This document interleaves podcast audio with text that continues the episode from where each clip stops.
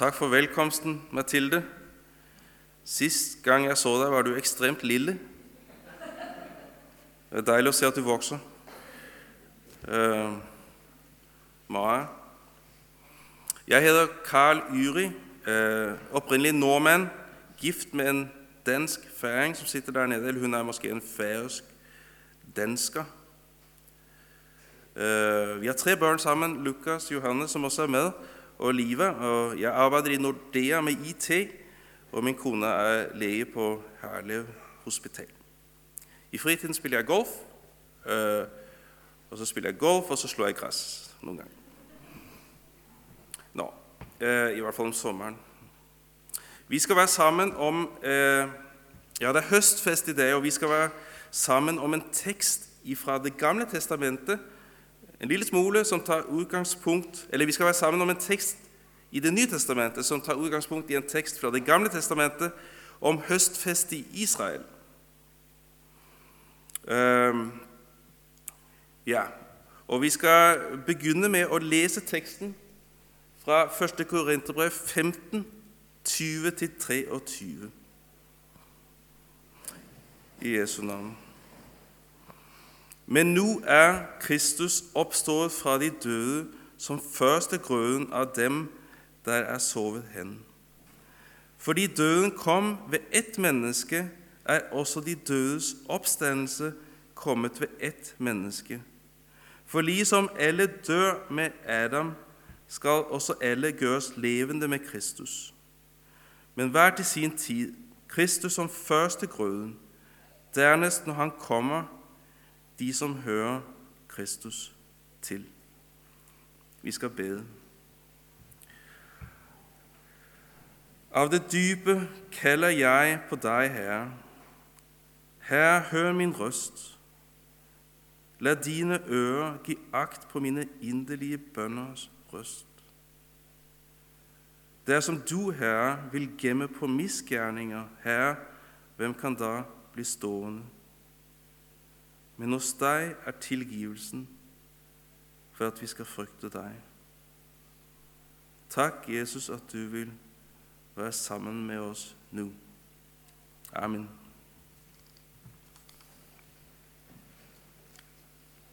Jeg har fått 25 minutter. Ehm, da jeg hadde generalprøve der hjemme, så gikk det litt over. Så jeg er litt sånn dilemma. Skal jeg tale hurtigere på norsk, men så forstår jeg ingenting? Eller skal jeg gå litt over tid? Det må jeg så, så leve med det siste, tenker jeg. Men vi skal se litt nærmere på det her med høstfest. Eh, tradisjonelt og tilbake i tid var det noe som het Mikkelstein. Eh, det var både en, eh, en, høstfest og en helligdag. Vi skal også kikke kort på den israelske høstfest. Den heter Yom ha-bikurim, bikaurim, et eller annet. Eh, det betyr dagen for førstegrøden. Og så skal vi så se på Guds riges høstfest også litt. Men altså Mikkelstein først. Tenk 200-300 år siden. Ingen traktorer eller smarte landbruksmaskiner. Kun arme og ben. Og for at det hele kunne henge sammen, var alle nødt til å ta fett, små som store. Og etter at de hadde knaglet i ordet, var hele høsten brakt i hus, og så skulle det festes. En litt interessant bemerkning. Det var Struenses helligdagsreform som satte en stopper for Mikkelstein. Men det er jo noe å tenke over at det var en sånn dag, en helligdag, hvor man måske takket Gud på en særlig måte og holdt en fest. Den israelske høstfest heter, som jeg sa lige før, Yom ha-bikurim, og betyr altså førstegrødens dag. Vi skal høre fra 4. Mosebok år 2026. På første grødens dag, når I bærer fram for Herren et offer av den nye grøden, på ugens høytid skal I holde en hellig sammenkomst. I skal ikke gjøre deres alminnelige arbeid. Første grøden, den første del av høsten, skulle altså bringes i tempelet som offer. Det hadde Gud sagt. Jeg har ikke kunnet finne ut hvorfor de skulle gjøre det. Men det er mye i den gamle pakt som ikke får en forklaring, annet enn måske at Gud syntes det var et velbehagelig duft, eksempel, som det står i begynnelsen av disse kapitlene. Det var nok også en påminnelse for folket om at avgrunnen kommer fra Gud, og det var der de skulle rette deres takk for den mat de fikk å spise. Det var så de to første høstfestene. Nå skal vi hurtig gå videre til Guds riges høstfest. Og Der skal vi kikke på begrepet førstegrøden, som har hatt stor betydning for Israel den gang, men for oss når vi kikker på det, og det Paulus sier om førstegrøden, peker fram mot noe meget større. Det her vers det dukker opp etter en monolog Paulus har med seg selv, om hvor håpløst det ville være hvis Kristus ikke er stått opp. Ja, da ville vi være de ynkverdigste av alle mennesker. Vår tro ville være intet. Men så kommer Paulus' statement. Men nå er Kristus oppstått fra de døde som førstegrønne av dem der er sovet hen. Og så får Paulus satt Jesu oppstandelse inn i et spennende lys. I et lys som har med høst å gjøre. Den jødiske høst med første førstegrøden med parallellen om Jesus som den første som sto opp og gikk ikke inn i helligdommen i tempelet, men i den himmelske helligdom. Det er altså noe med det her ordet 'først'. Vi kjenner det godt. Når man sier 'først', kommer det noe, så kommer det alltid noe bedre. Den riktige høst kom efter den første grøde den gang. Og etter at Jesus har gått inn i himmelen, skal vi følge efter. Vi skal nå se på Guds riges høstfest. Vi skal se på to forhold. Hva er det som kommer til å ske på den dag hvor Gud høster sine barn? Og Det ene vi skal kikke litt på, er hvem blir en del av denne her høstfestoppstandelsen. Men altså først skal vi se litt på hva som kommer til å skje på denne dag. Vi har fått en tekst som vi hurtig skal lese, som forklarer meg eksplisitt hva som foregår på den dag.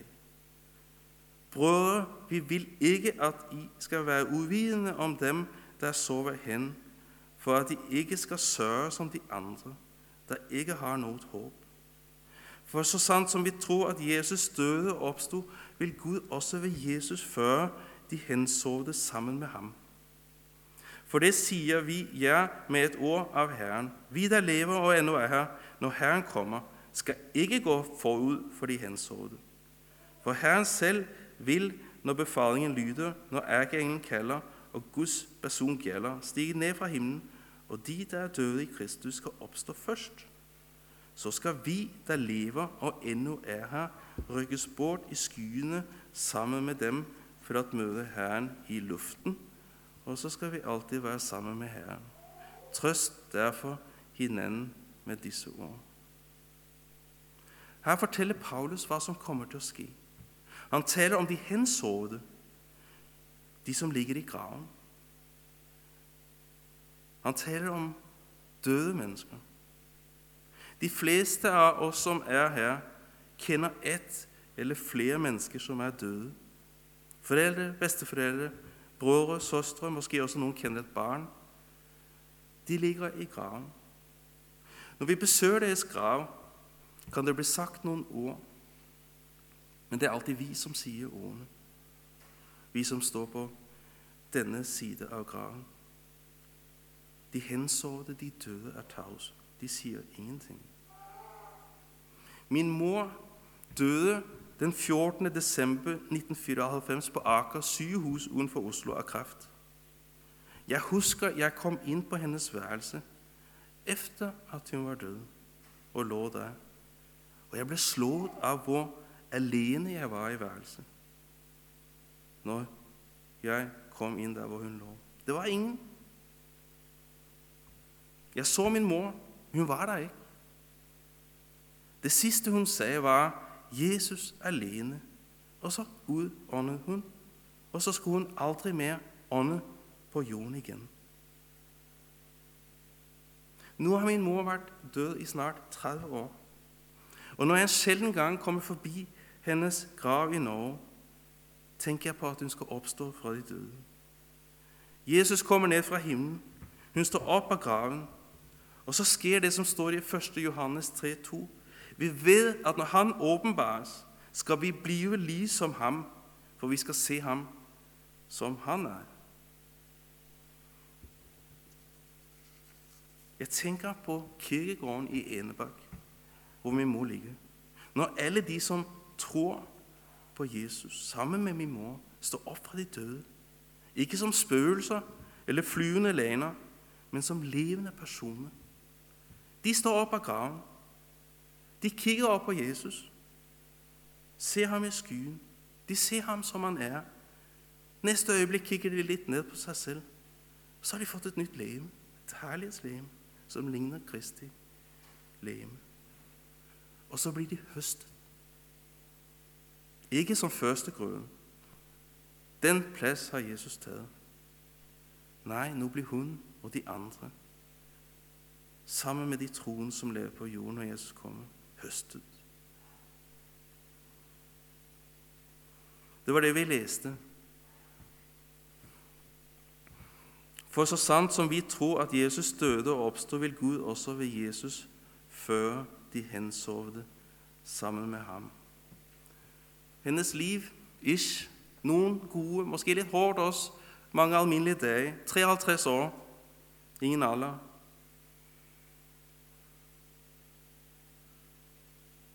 Men så står hun opp, og så var det det.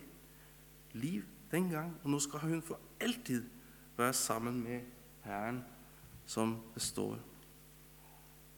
Trøst da hinanden med disse ord. Det var det første jeg ville si noe om hva det skjer når vi skal høstes. Og så kommer det en litt lengre sekvens om hvem det blir en del av de dødes oppstandelse. Nå skal vi se på det her lille avsnitt som er inneklemt, hvor Jesus er i første vers som første grunn og det siste vers som første grunn. Så kommer det her. Fordi døden kom ved ett menneske er også de dødes oppstandelse kommet ved ett menneske. For liksom alle dør med Adam, skal, alle, skal også alle gjøres levende med Kristus. I denne lille sekvens møter vi en virkelighet om at det finnes to slektsfedre. Adam og Kristus. Og Det som er felles for dem begge, er at hva det skjer med dem, det skjer med hele slekten. I Adams tilfelle så blir vi ramt av døden. De av oss som kjenner bibelhistorien, vet hvordan Adam og Eva den gang i Edens hage syndet på Guds vilje ved å ete frukt fra kunnskapens tre. Det fikk enorme konsekvenser. Deres umiddelbare relasjon med Gud ble brutt. De ble smitt ut av haven, og plutselig var døden et vilkår i deres og vårt liv. Rombrev 5 står det derfor liksom synden kom inn i verden ved ett menneske, og døden på grunn av synden. Og døden sådan trengte igjennom til alle mennesker, fordi de syndet alle. Så det var et fell, et fell i Adam. Og fordi han var den første, ramte hans fell oss alle. Vi kaller det arvesynden. Her går intet menneske fri. Adams fell nedarves til oss. Det er unfair, tenker du, at man kan få sånn en arv. Men den er der. Det merker og ved ethvert ærlig menneske daglig.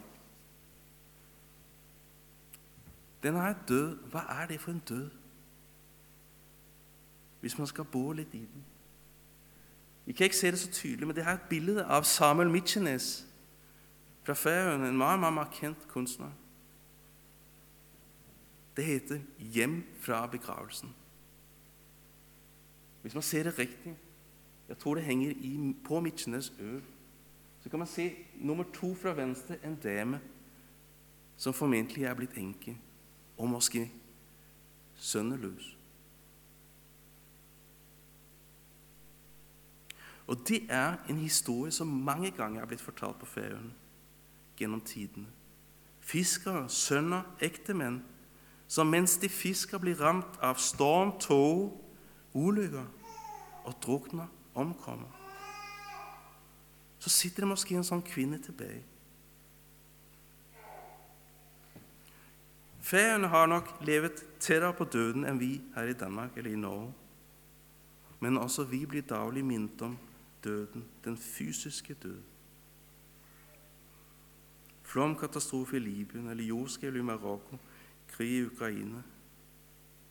Men også når vi følger vores kjære til graven, eller vi selv blir møtt av en kritisk diagnose, kan vi merke dødens klamme hånd legge seg over oss. Vi blir minnet om at vi ikke er udødelige, og at den fysiske død aldri er langt vekk fra noen av oss.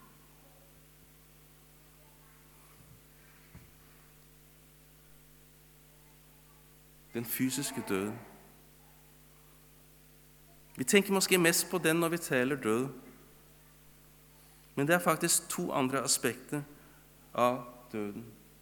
Den evige død og den åndelige død. Den evige død er det Bibelen kaller fortapelsen. Denne død er en evig død borte fra Gud og den endelige konsekvens av synd. Det mennesket som ikke får del i oppstandelsen i høsten, skal lide denne evige død. Han eller henne vil for evig være atskilt fra Kristus og de troende, sammen med djevelen og alle hans engler i den evige ild. Forferdelig død, som Jesus taler om i evangeliene. Også den åndelige død, som vi så skal kikke på her i noen minutter. Utfordringen med den åndelige død Vi kan ikke se den på samme måte som vi kan se den fysiske død. Men den er der. I alle mennesker. Det er også en del av Adams arv. Det kan sitte en fire år gammel pige og leke med dukker på sitt værelse, eller meg, en mann 50-erne som sitter og forbereder meg til en prediken. Den åndelige død er en del av oss begge. Hva er den åndelige død? Den består ganske enkelt i det at vi ikke kan gjøre Guds vilje. Litt så litt som et dødt menneske på båren kan reise sin hånd, Litt så litt kan et menneske som er åndelig død, gjøre Guds vilje. For å forstå dette skal vi vite hva Guds vilje er. Vi kjenner budene ikke stjele, heder far og mor, ikke begjære.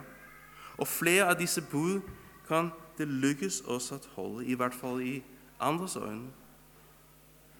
Men for Gud er det ikke nok å holde budene. Nei, Guds vilje innebærer at vi skal oppfylle budene. Og her er det ikke nok i det ytre, men her skal hjertet være med. Jeg skal elske Herren min Gud av hele mitt hjerte når jeg holder budene. Her er apostelen Paulus gått utrolig sterkt foran. Han kjempet mye. Han var ulestelig etter loven, sa han og de andre som fariseer. Men så gikk det opp for ham at Gud også ville ha hjertet med i regnestykket når vi talte om å gjøre Guds vilje. I Rombrevet 7 kjemper han fram og tilbake. Og så går det opp for ham at begjær, det er også synd. Han står inne i Jesu ord i Matteus 5, 27. Jeg har hørt det sagt, I skal ikke bryte ekteskapet. Men jeg sier jer, Men hver den som ser på en kvinne for å begjære henne, har allerede brukt ekteskapet med henne i sitt hjerte. Han trodde på et tidspunkt at han kunne få rettferdighet ved å gjøre, ved å holde boden. Men så møter han Jesus, og så kapitulerer han. Han gir opp. Han sier at det han vil, det gjør han ikke. Og det han ikke vil, det gjør han. Jeg elendig menneske, sier han. Hvem skal fri meg fra dette dødens legeme, det åndelige døde leme? Den åndelige død stiger dypere enn vi gjerne vil tro. Og vi kan ikke se det, og så glemmer vi det titt. Og Derfor gjør Jesus det, og hele Guds ord, gang på gang, minner oss om vårt døde hjerte. Ikke for at vi skal miste modet, men for at vi skal finne sann hjelp, ikke i oss selv, men i Kristus. Jesus sier sånn her, for fra hjertet kommer onde tanker, må, hår, utukt, tyveri, falsk vitnesbyrd, spott. Matteus 15, 19. Jeremia sier 17, 19, svierfullt av hjertet, mer enn noe annet, ubolig sykt er det, hvem kjenner det? Hei, hvor ble det li av denne høstfest? Hvor er den glade tone? Den er lige her. Lige foran deg, høstfesten. For denne tale om død, den åndelige død, har ikke til hensikt å ta gleden fra deg og meg. Nei, for ved den sannhet ligger et vell av liv og oppstandelse i Jesus Kristus. Problemet er at vi aldri kommer til å søke utenom oss selv hvis vi ikke får åpenbart hvem vi er. Ja, så lenge vi selv tror vi kan, så lenge vi tror vi er levende, åndelig levende i oss selv, så vil vi bygge vår egen vei til Gud, og ikke på Kristus. Så denne lille tale, dystre tale om død er en stor, stor gave til deg og meg. For at vi kan se sant på oss selv. For at vi kan bøye kne ved alterbordet sammen med Paulus og mange andre går for litt og for alt for intet. Så kan vi sammen med min mor si Jesus alene og gå frimodig til graven.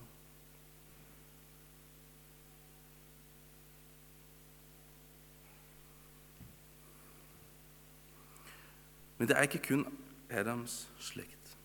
Og Når vi skal svare på spørsmål om den dødes oppstandelse, blir vi nødt til å kikke på den andre slekt, Kristi slekt. Fordi døden kom ved ett menneske, er også de dødes oppstandelse kommet ved ett menneske. For liksom alle dør med Adam, skal også alle gjøres levende med Kristus. De dødes oppstandelse er kommet ved ett menneske, til hele slekten. Legg merke til at det står et menneske. Jesus, den opphøyde Guds sønn, tok en tjeners skikkelse på seg da han kom i menneskers lignelse, sier Filipperbrevet 2,7. Og Her skal vi til sist se på en beretning fra Matteus 3,13-17, som på en helt særlig måte viser oss hva vi taler om her. Det er Jesu dåp. Da dro Jesus fra Galilea til Jordan og kom til Johannes for å bli døpt av ham. Men Johannes nektet han det og sa, 'Jeg trenger å bli døpt av deg, og du kommer til meg.' Men Jesus svarte ham og sa, 'La det nå ske.' For sådan er det rett av oss å fullføre all rettferdighet. Da lot han det ske. Det var folkevekkelse. Det var en massiv bevegelse fra Jerusalem og alle mulige byer til Jordan, hvor Johannes sto og døpte. Det var ikke en kristen dåp, det var en omvendelsesdåp. Man gikk ut i vannet, bekjente sine synder Og så ble man døpt av Johannes og hans disipler som et tegn på at nå ville man vende om fra sine synder. Og så kommer Jesus forbi. Og så går han over i vannet til Johannes. Og så ser Johannes det og sier at når han sto ah, Det burde være omvendt. Nei, svarer Jesus.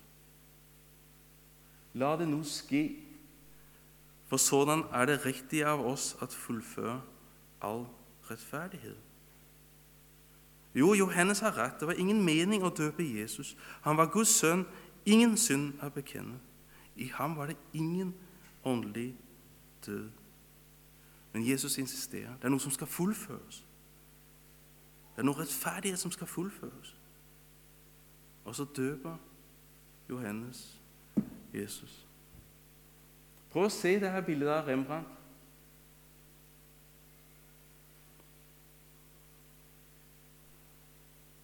Hva, hva sker det her? Se den deg, Jesus. For menneskehetens skyld.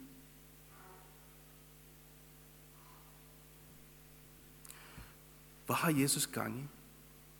Ja, det Jesus har gang i, er å bekjenne synd.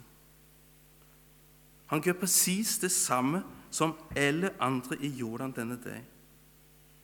Men, sier du, han har ikke bruk for å bekjenne synder. Er heller at omvende seg. Svaret er men det hadde vi. Og Derfor gikk han ut i vannet på slektens vegne og bekjente synd. Han bekjente verdens synd og gjorde den til sin. Han så vår åndelige nød, at vi ikke kunne gjøre Guds vilje eller frelse oss selv. Så gikk han som stamfader ut i vannet på våre vegne. Tenk scenarioet. Johannes spør Jesus om han har noe å bekjenne. Det blir litt stille, men når jeg lytter godt etter, så hører jeg det. Jeg bekjenner Karls bartredelse, onde tanker, vrede, ja, hele hans onde, hårde hjerte.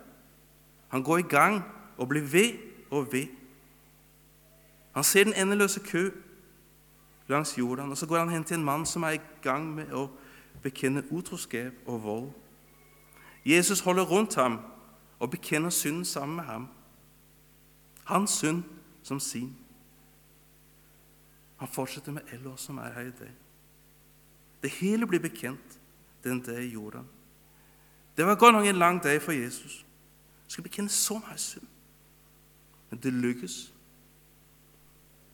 Det forteller Johannes.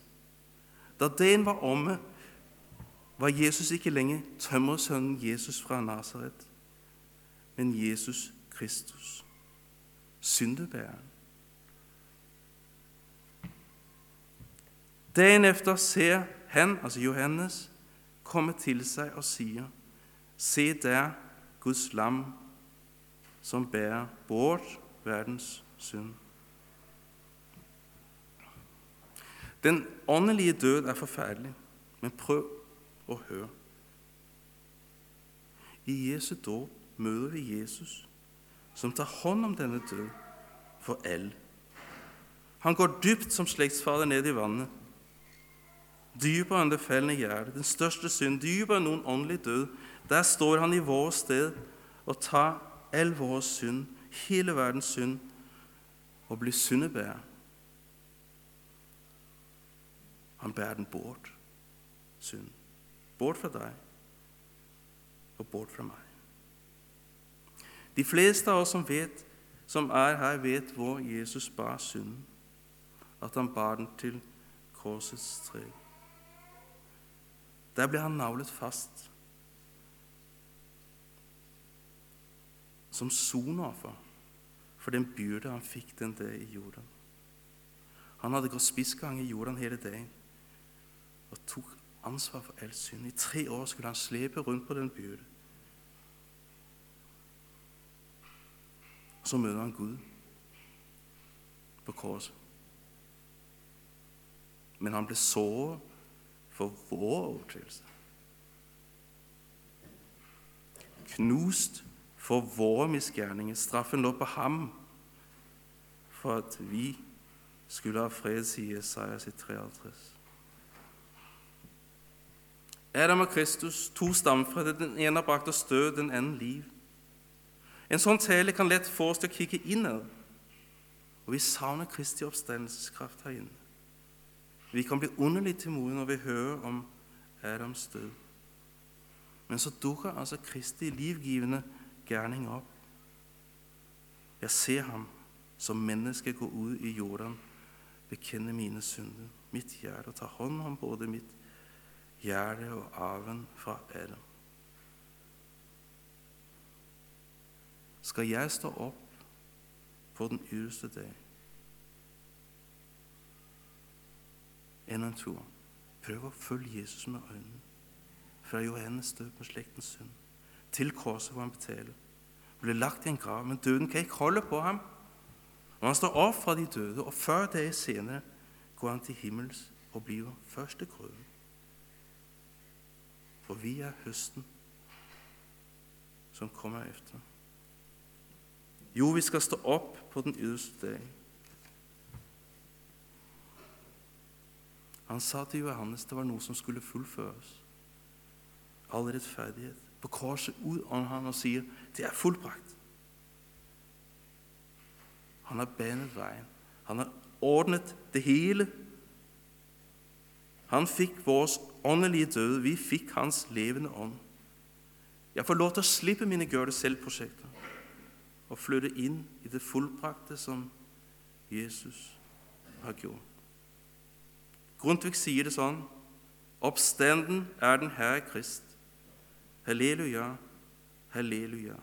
Til alle slekters trøst forvisst. Halleluja.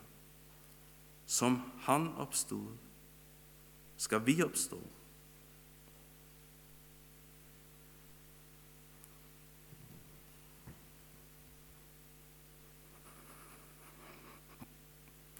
Halleluja. Halleluja. Og far til ham i det blå. Halleluja. Amen. Ære være Faderen, Sønnen og Den hellige ånd, som var, er og være skal en sann Gud, høylovet i all evighet. Amen.